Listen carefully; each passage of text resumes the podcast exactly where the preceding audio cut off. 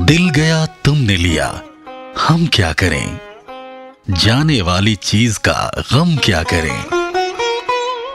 आप सबका इस्तकबाल। मैं हूँ मोहनीश, रेड एफएम पॉडकास्ट पर। आप सुन रहे हैं बीटीएस यानी बिहाइंड द शायरी 25 मई 1831 को दिल्ली की सरजमी पे शायरी के एक ऐसे सितारे ने पहली सांस ली, जिसने उर्दू शायरी को एक अलग मुकाम दिया। नवाब मिर्ज़ा खान। असल नाम मिर्ज़ा मोहम्मद इब्राहिम दाग दहलवी। तखल्लुस दाग दहलवी। कहते हैं कि जब उर्दू गजलों में मायूसी बसर थी, उस वक्त दाग ने मोहब्बत के तराने गाए। वैसे इस काम का आगाज़ उनके उस्ताद शेख इब्राहिम जौक ने किया था, लेकिन अंजाम तक पहुँचाया दाग ने। होश संभाला ही था। और चलना शुरू ही किया था कि उनके वालिद साहब नवाब शमसुद्दीन खान उनकी उंगली छोड़ दुनिया से रुखसत हो गए। फिर उनकी वालिदा ने बहादुर शाह ज़फ़र के बेटे मिर्ज़ा फखरू से शादी कर ली। किले के रंगीन और अदबी माहौल में दाग को शायरी का शौक पैदा हुआ। उनके सौतेले बाप यानी मिर्ज़ा फखरू और सौतेले दादा यानी बहादुर शाह ज़फ़र दोनों शेख इब्राहिम जौक के शागिर्द थे। लिहाजा, दाग को भी जौक की सोहबत नसीब हुई और उनसे सीखने का मौका मिला। लड़कपन से ही दाग की शायरी एक अलग बांकपन लिए थी। दाग को संवारने में या यूँ कहें कि दाग को दाग बनाने में जौक का बहुत अहम किरदार रहा है। दाग लगभग चौदह साल लाल किले में रहे।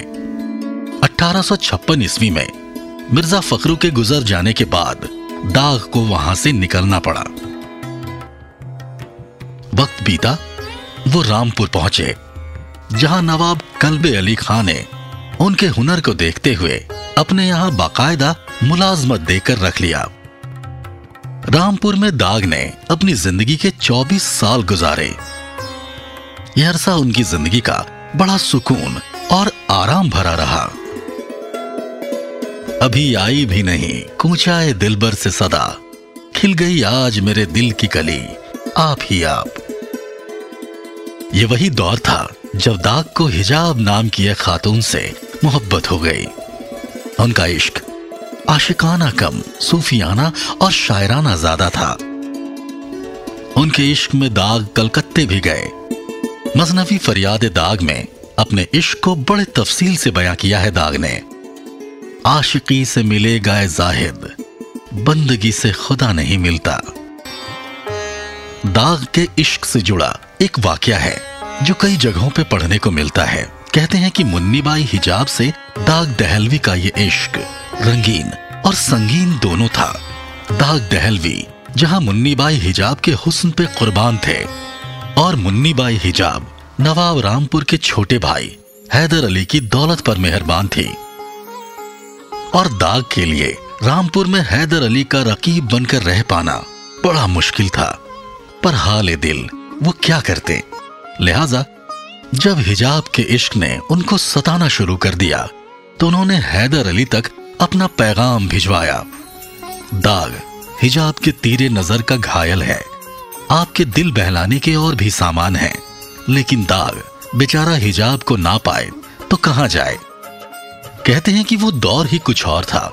नवाब हैदर अली ने दाग की इस गुस्ताखी को न केवल मुआफ किया, बल्कि उनके खत का जवाब भी दिया, जो खुद मुन्नी बाई हिजाब उन तक लेकर आई। लिखा था, दाग साहब, आपकी शायरी से ज़्यादा हमें मुन्नी बाई अज़ीज़ नहीं, लेकिन मुन्नी बाई की अपनी महत्वाकांक्षाएँ थी। वो घर की चार दीवारी में नहीं रह सकती थी। हैदर अली के कहने पर वो दाग के पास आ तो गई, लेकिन जल्द ही दाग को छोड़कर वापस बाज़ार की जीनत बन गई। फलक देता है जिनको ऐश, उनको गम भी होते हैं। जहाँ बजते हैं नक्कारे, वहाँ मातम भी होता है। 1887 में नवाब रामपुर कल्ब अली खां के गुजर जाने के बाद दाग दहलवी रामपुर में अधिक समय तक नहीं रह पाए। नवाब की मौत के बाद, नए नवाब मुश्ताक अली खां को शेर व शायरी में कोई दिलचस्पी नहीं थी, और वो फनकारों को हिकारत की नज़र से देखते थे। दाग का दाना पानी रामपुर से उठ गया। दाग ने लिखा, दिल्ली से चलो दाग, करो सैर दकन की गौहर की हुई कद्र समंदर से निकलकर और दाग ने निज़ाम हैदराबाद दक्कन का रुख किया। और उस दौरान निज़ाम दक्कन की उस्तादी का भी शर्फ हासिल हुआ। बतौर उस्ताद, उनका वजीफा 450 रुपए माह मुकर्र किया गया, जो बाद में एक हज़ार रुपए हो गया। साथ ही उनको जागीर में एक गाँव मिला, दबीरुद्दौला। और भी बड़े बड़े खिताब हासिल हुए। आखिरी उम्र तक दाग हैदराबाद में ही रहे। यही 1905 ईस्वी में दाग ने दुनिया को अलविदा कह दिया और पीछे छोड़ गए पाँच दीवान, जिसमें एक हज़ार अट्ठाईस गजलें हैं। कहते हैं कि शायरी की तारीख में दाग एक ऐसे खुशकिस्मत शायर हैं कि जिनके जितने शागिर्द हुए, उतने शायद किसी और को नसीब न हुए। शागिर्दों की फहरिस्त में। जनाब अलामा इकबाल, जिगर मुरादाबादी जैसे बड़े नाम भी शुमार हैं। दाग की शायरी एक धुरी पे घूमती है और वो है इश्क। दाग दहलवी को दुनिया से रुखसत हुए। भले सौ से ज़्यादा बरस बीत चुके हैं, पर उनकी शायरी ज़िंदा है। इश्क को सियाही से उकेरने वाले इस कल्ट शायर को मोहब्बत करने वाले और शायरी में शौक रखने वाले हमेशा गाएँगे, दोहराएँगे। तुम्हारे खत में नया एक सलाम किसका था? न था वो रकीब तो आखिर वो नाम किसका था? वो कत्ल करके मुझे हर किसी से पूछते हैं, ये काम किसने किया, ये काम किसका था?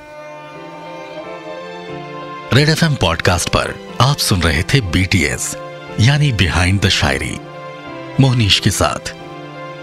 फिर मिलेंगे और किसी और शायर की ज़िंदगी का दीवान पलटेंगे। तब तक के लिए खुदा हाफिज। जय हिंद।